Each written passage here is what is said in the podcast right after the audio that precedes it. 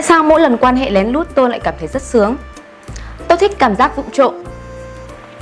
Chào bạn, với cách quan hệ thông thường, tức là khi hai người có một không gian thoải mái, họ thỏa sức yêu với những tư thế mới lạ, thỏa sức rên la khi được kích thích, thỏa sức hành động là cách thỏa mãn tạo cho họ những cảm giác an toàn.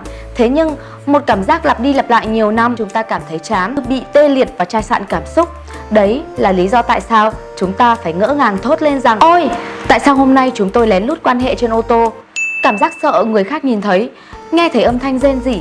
Những cảm giác sợ sợ ấy sao mà khiến chúng tôi thăng hoa và sung sướng đến vậy khác với nhiều lần được thỏa sức tung hành trong căn phòng kín đáo bình thường hay là sao tôi bị nhớ cảnh vợ chồng tôi hồi yêu nhau hai đứa vụng trộm xoạc nhau ở một công viên vườn những cảm xúc lo lắng đen lẫn những mê đắm yêu gấp gáp nhưng đủ để hai người thỏa mãn và kích thích cho chúng tôi nhớ mãi. Đấy là lý do thùy làm video hôm nay. Cảm giác yêu vụng trộm quan hệ lén lút.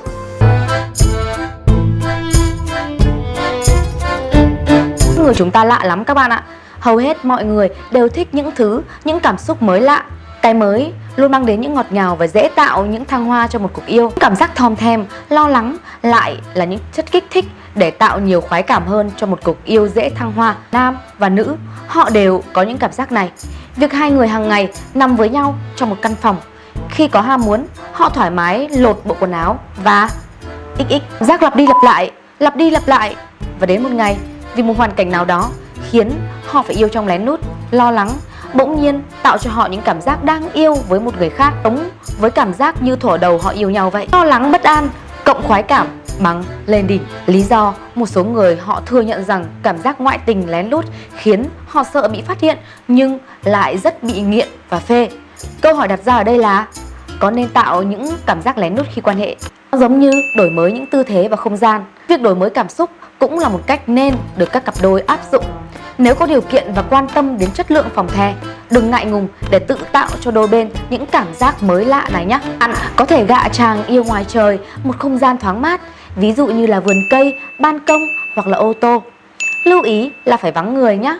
Nó sẽ tạo được cho bạn những cảm xúc lo lắng, gấp rút, sợ hãi nhưng lại không muốn chấm dứt màn yêu thăng hoa đang còn dở dang cùng chàng. Đây sẽ là một đêm đầy đáng nhớ cho hai người, mặc dù nó chỉ diễn ra với tần suất ít, thế nhưng những khoảnh khắc này sẽ tạo cho hai người những phấn khích và ham muốn tăng sự gắn kết và hai bạn sẽ luôn phơi phới như thuở yêu nhau đấy. Lưu ý là các yêu này nên thực hiện vào buổi tối, tránh việc bị người khác nhìn thấy khiến bạn lo lắng và không dám thử nữa.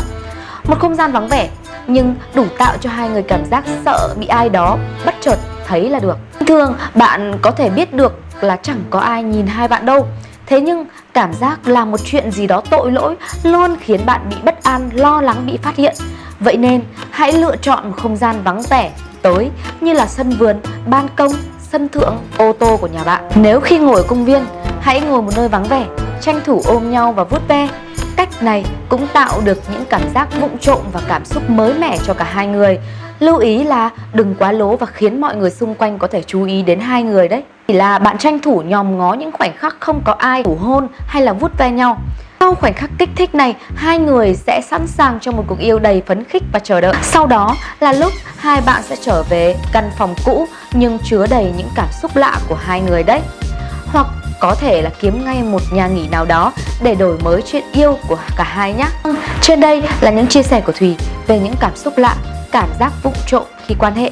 Nếu các bạn đang quan tâm đến những vấn đề tương tự như phòng the, tình yêu, hôn nhân, những tâm sự kín, hãy đăng ký và nhấn chuông để khi Thùy ra video các bạn sẽ nhận được các video của Thùy một cách sớm nhất nhé.